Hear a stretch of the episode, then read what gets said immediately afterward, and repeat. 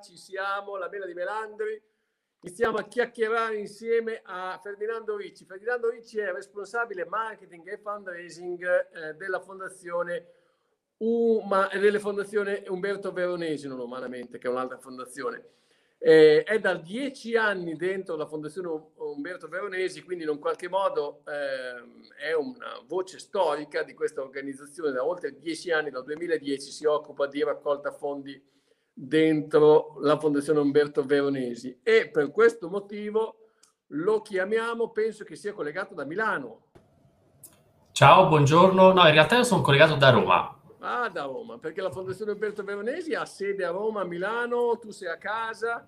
Allora, adesso sono a casa a Roma, noi abbiamo la sede principale naturalmente a Milano, eh, però abbiamo anche una sede a Roma, da, da, sempre, insomma, da quando sono entrato in fondazione e, e quindi io mi muovo eh, Roma-Milano, purtroppo quest'anno è un anno particolare, quindi le restrizioni eh, ci, ci sono importanti, ma ci condizionano Cosa un pochettino. adesso con il nuovo lockdown che sta per arrivare la prossima settimana?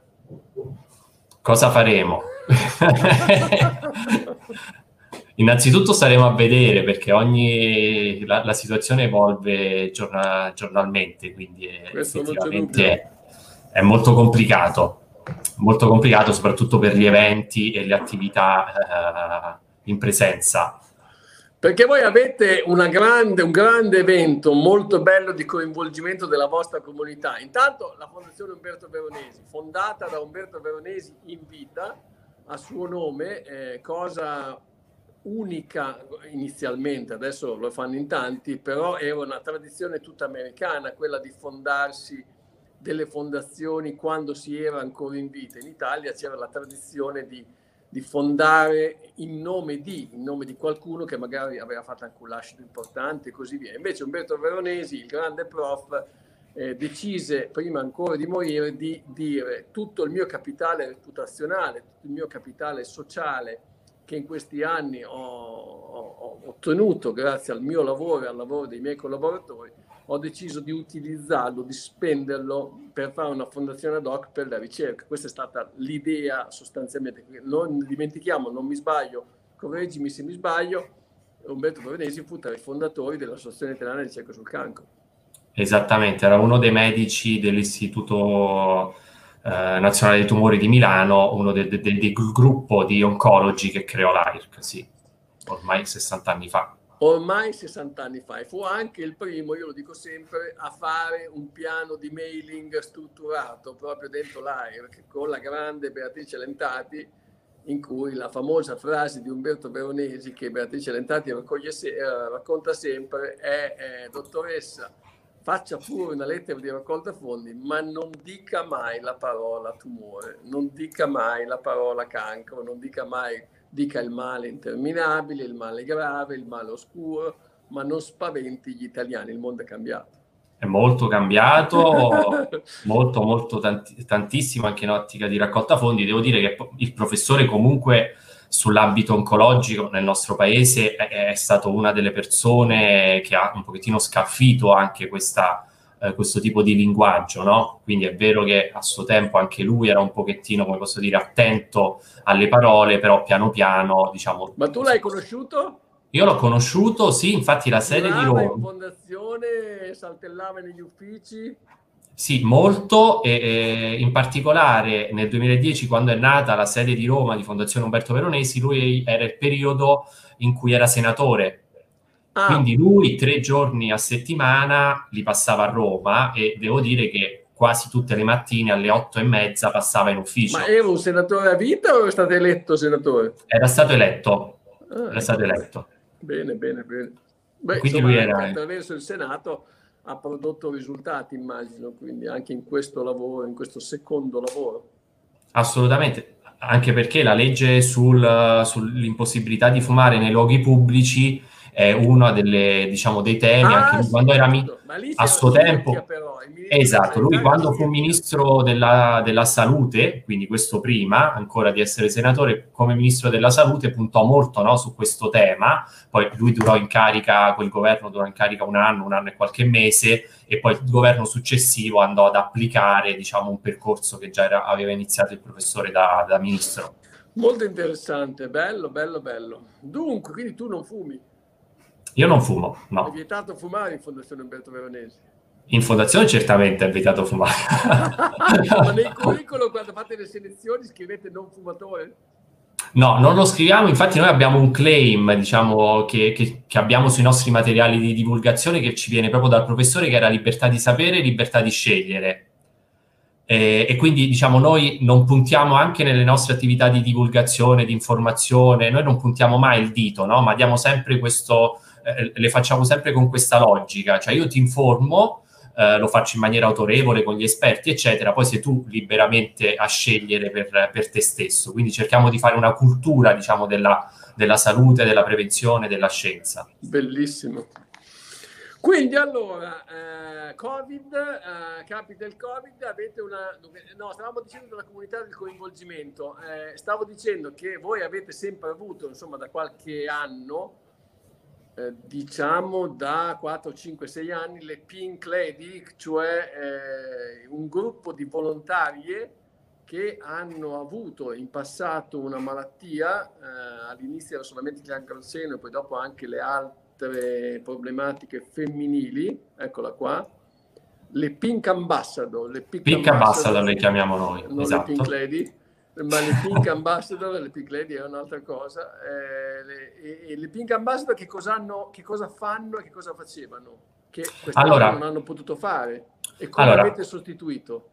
Perfetto, allora le Pink Ambassador è un progetto che nasce nel 2014, noi abbiamo fatto a suo tempo una call aperta appunto alle, in quel caso alle pazienti ed ex pazienti eh, oncologiche che avevano un tumore al seno, abbiamo fatto una colla aperta su Milano per reclutare un gruppo di donne che volessero allenarsi con Fondazione Umberto Veronesi, essere seguite dal nostro team di esperti, quindi eh, sul tema dell'alimentazione, sul tema del movimento fisico, sul tema anche psicologico. E a suo tempo, quindi nel 2014, avevamo reclutato 17 donne che avevano superato. 2014, 17 donne, oggi invece siete? Nel 2020 il gruppo eh, che è presente in 14 città eh, abbiamo 167 Pink Ambassador. E le Pink Ambassador cosa fanno? Sostanzialmente partecipano a delle gare come tantissime altre gare, cioè a delle mezze maratone, a delle maratone intere. Esattamente, loro fanno un percorso vero e proprio, cioè loro partendo da zero, perché ci sono anche molte donne che non hanno mai fatto attività fisica o mai si sono allenate, vengono allenate da degli, dagli esperti, da allenatori, in questo caso della FIDAL, perché abbiamo una collaborazione con la Federazione Italiana Atletica Leggera, vengono seguite dalla nostra nutrizionista, da un, un, un'equipe di psicologi, eccetera, fanno un percorso di allenamento che poi, diciamo, negli anni normali, chiamiamoli così, le avrebbe portate a correre o una maratona o una mezza maratona. Negli anni passati sono state a New York, a Valencia, ad Amsterdam, eccetera. Eh, quindi ognuno ha un proprio obiettivo da raggiungere. Quindi fanno un percorso di un paio di mesi. Eh, quest'anno abbiamo fatto, diciamo, abbiamo dato loro una sfida unica. Quindi abbiamo chiesto a tutti i team delle 14 città di eh, correre un totale di 2100 km, quindi è come se avessero fatto la 100 volte la mezza maratona. Uh, con la mezza maratona è 21 km, esatto. 100 volte la mezza maratona e quando fanno le mezze maratone o la maratona loro chiedono un tot di euro ogni chilometro, è così che funziona? Loro a- attivano delle campagne di raccolta fondi, in questo caso in questi anni su Rete del Dono, eh, dandosi degli obiettivi personali, cioè loro raccontano la propria storia e chiedono un supporto eh, a favore della ricerca contro i tumori femminili e quindi hanno proprio delle attività di personal fundraising eh, dedicate. E quindi quest'anno è andata che avete raccolto 97 mila euro, è così? Questo era, diciamo, uno degli ultimi dati. Ehm, proprio visto che l'anno è particolare, loro continueranno fino a, a fine anno a fare raccolta fondi. Uh, e dovremmo, ci attesteremo comunque intorno alla raccolta dell'anno passato. L'anno scorso hanno raccolto uh, il gruppo del 2019 circa 110.000 euro, quest'anno arriveremo a quella cifra, 110-120 pensiamo. E loro coinvolgono, perché voi siete molto attivi o perlomeno vi siete anche voi trasformati da questo punto di vista nel cercare di coinvolgere eh, coloro che vi vogliono bene nella raccolta fondi. Avete proprio un portale, una specie di, di spazio in cui ognuno può attivare all'interno del vostro sito una raccolta fondi personale, quindi un personal fundraising, è così? Esattamente, proprio a settembre, quindi ci abbiamo lavorato in questo periodo di, di lockdown alla creazione di una nostra per, piattaforma di peer-to-peer personal fundraising, per essere Bellissimo. un po' più più, più semplici, quindi le persone possono, in, in, uh, durante, per le proprie ricorrenze, festività, i compleanni, eccetera, veramente in pochissimi minuti creare la propria pagina di raccolta fondi. Ecco, ecco, ecco, scegli la tua occasione, crea la tua campagna, coinvolgi gli amici. La tua occasione potrebbe essere compleanno, in memoria, un evento sportivo, un matrimonio e così via, campagna esatto. di evidenza Ecco, stai esatto. creando una raccolta per il matrimonio, poi spiega perché hai scelto, l'obiettivo di raccolta, la data di fine raccolto, nome degli sposi, data della ricorrenza, carica l'immagine. E questi è l'e-card di ringraziamento che riceveranno i tuoi sostenitori. Quindi è una cosa tutto sommato anche, dai, relativamente poco costosa creare una cosa di questo genere.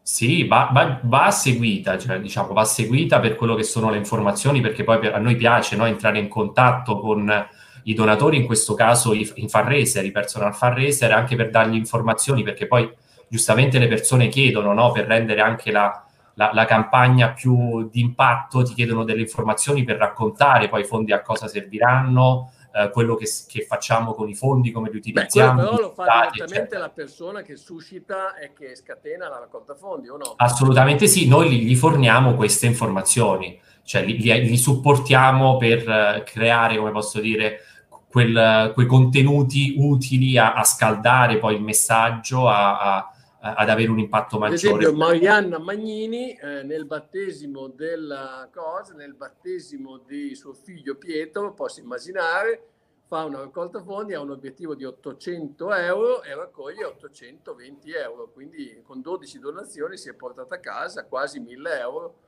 che dedica all'oncologia pediatrica, è così, no? Esattamente. Marche, guarda. Poi alcuni, alcuni personal faresi, alcuni donatori fanno, mettono in, a disposizione anche dei reward, diciamo, fisici, ah. tipo dei braccialetti, delle spillette, cioè quindi a chi dona poi consegnano un, uh, un, un, un, oggetto che avevano inserito nella raccolta fondi, quindi diciamo c'è molta possibilità. Che gli fornite voi? Di solito lo forni- ultimamente lo stanno, cioè, lo stanno facendo loro, cioè sono loro pro- direttamente che propongono qualcosa da, come reward sostanzialmente. Molto bello. Bene, questa è una cosa semplice da fare che però in qualche modo vi è stata spinta, suggerita no, però spinta dalla vicenda Covid.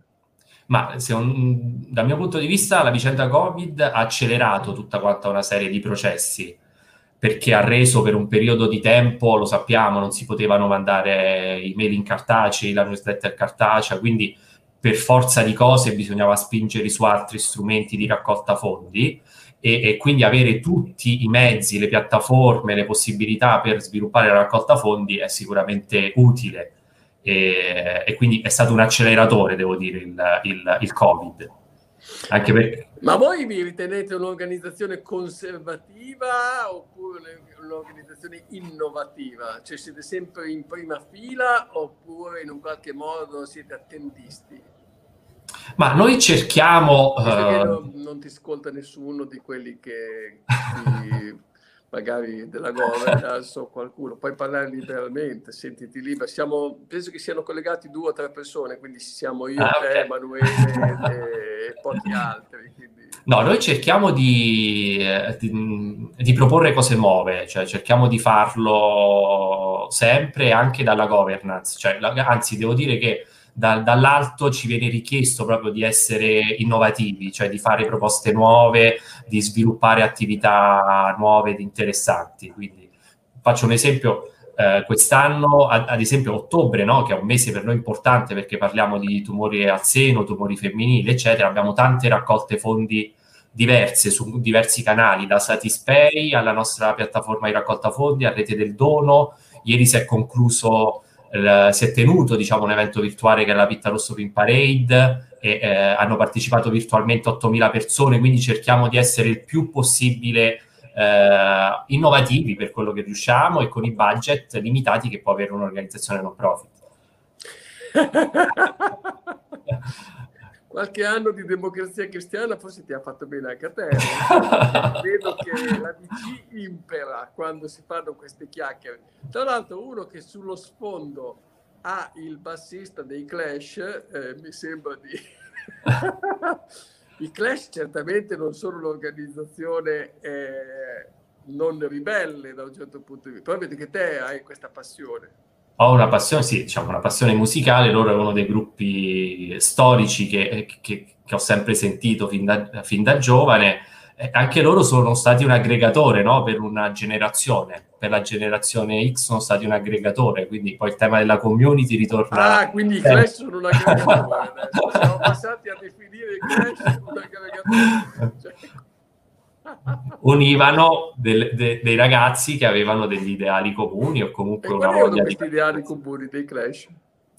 Ma parliamo sempre di anni, diciamo, dell'Inghilterra in un periodo storico in cui, diciamo, molto conservatrice, eh, un periodo in cui i, ragazzi volevano far sentire la, la, la propria voce, no? E, e quindi nasce, sca- si crea, scaturisce il movimento punk a quell'epoca, che era un momento di ribellione, ma per, per, per come posso dire, cambiare lo stato quo. Ma te sei andato in giro con i capelli verdi? Io no, capelli verdi no.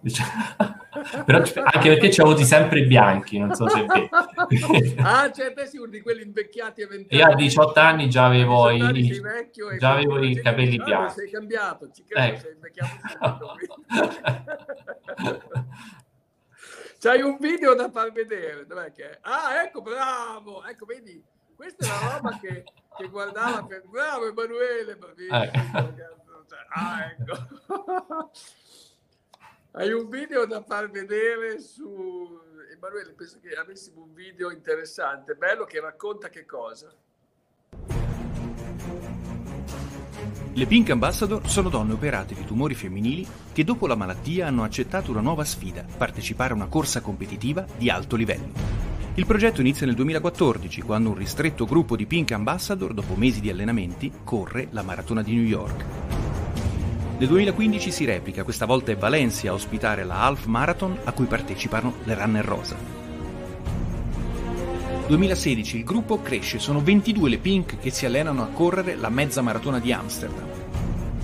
Nel 2017 le Pink tornano a New York per la regina delle maratone. Il 2018 è l'anno della crescita, ora le Pink Ambassador non sono più solo a Milano, ma portano il progetto in quattro città, Roma, Milano, Torino, Verona le Pink sono più di 80. E nel 2019 il progetto esplode. Le Pink sono in 12 diverse città e arrivano a correre 10 mezze maratone sul territorio italiano, oltre a inviare una nutrita rappresentanza alla mezza maratona di Madrid. Perché niente ferma il rosa.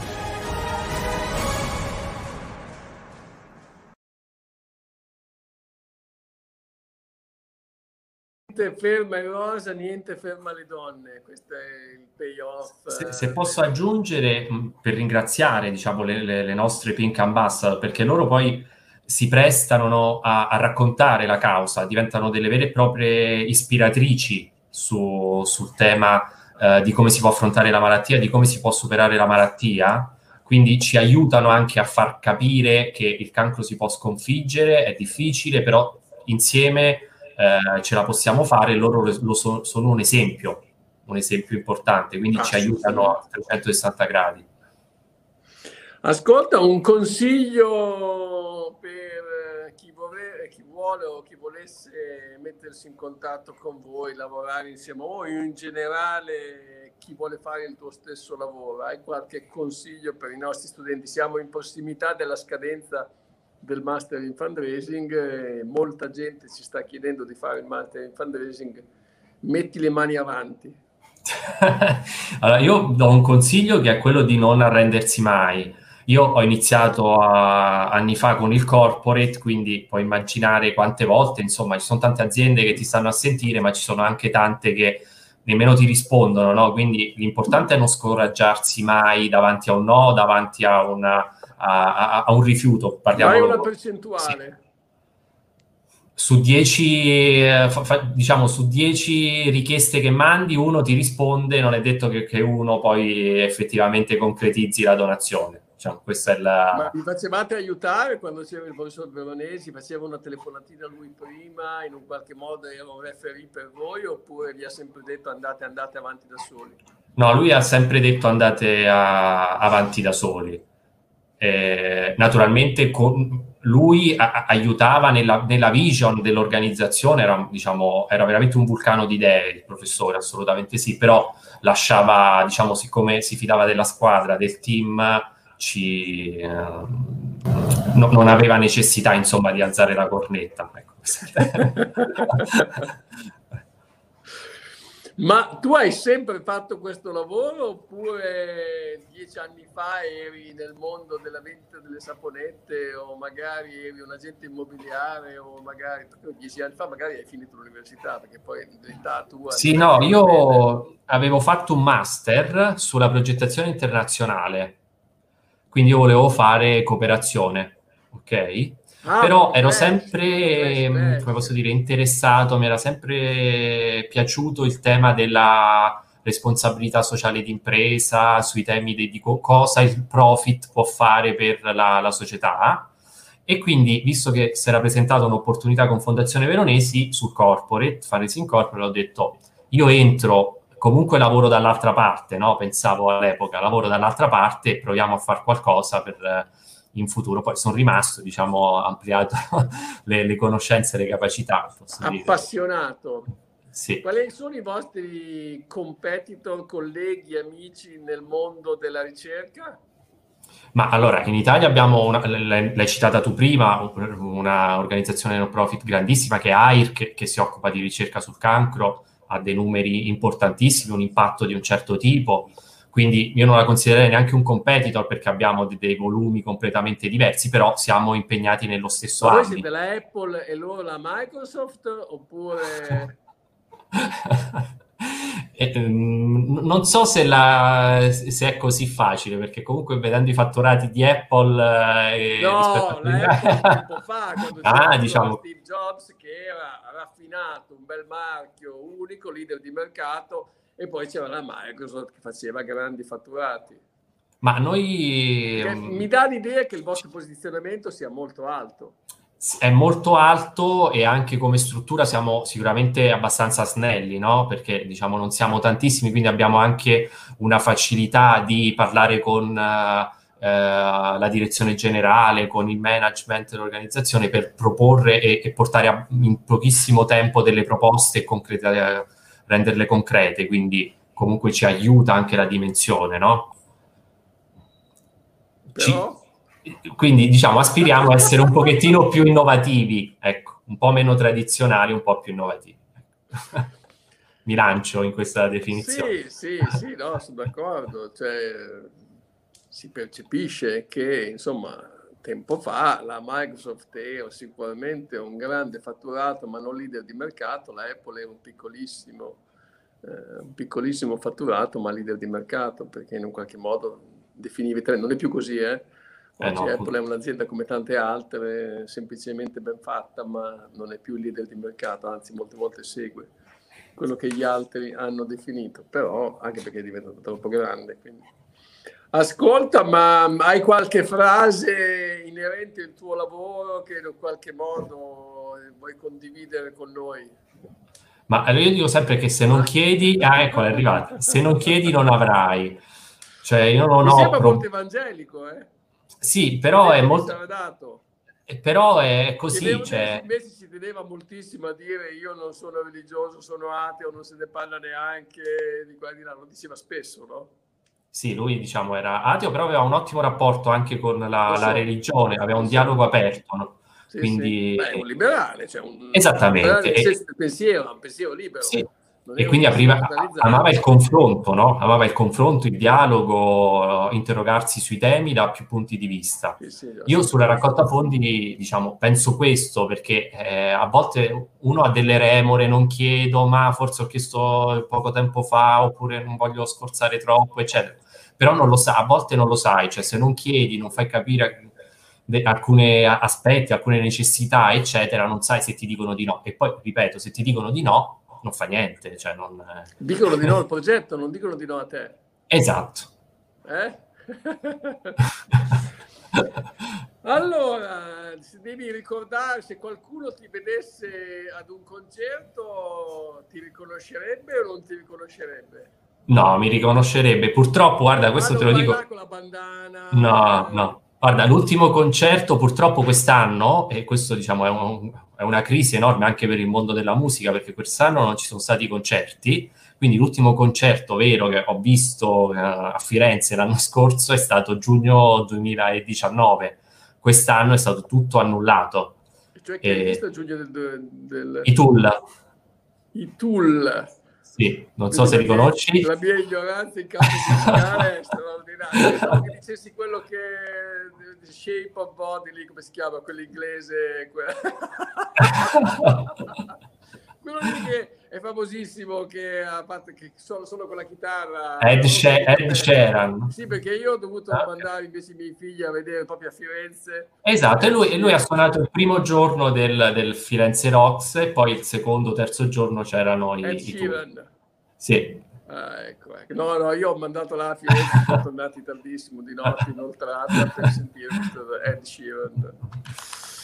Grazie Ferdinando, grazie. Vedete, no, lo dico ai nostri telespettatori, eh, vedete che dentro un uomo mite, sereno, tranquillo, tutto ben sistemato, si nasconde un'anima ribelle. Quando ho visto quella foto là di dietro, quell'immagine là di dietro, ho pensato subito, Ferdinando, tu di dove sei? Io sono di Posta Fibreno, che non so se conosci, che penso proprio di no, è un paese in provincia di Frosinone, Ok. Paese, paese piccolissimo, 1200 abitanti. E poi trasferito a Roma e Milano. A Roma, esatto, sì, per studiare e poi quindi lavoro ti porta a fare delle quindi, scelte. Eh, Frosinone può venire, oltre a una squadra di Serie A che poi è andata subito in Serie B, qualcosa di buono può venire. Sì, può venire buono ovunque. In Italia ci sono 8.000 comuni, quindi diciamo. Grazie Ferdinando, buon lavoro davvero. Domani mattina abbiamo Elena Torretta a mezzogiorno del Collegio Universitario di Torino Renato Einaudi, poi abbiamo Vignola Roberto del CESVI mercoledì e infine chiudiamo la penultima settimana della seconda serie di eh, Casa Pandresi con Rita Girotti di Save the Children. Grazie davvero Ferdinando del tempo che hai speso con noi, ci vediamo alla prossima, grazie davvero. Ciao, grazie, ciao ciao.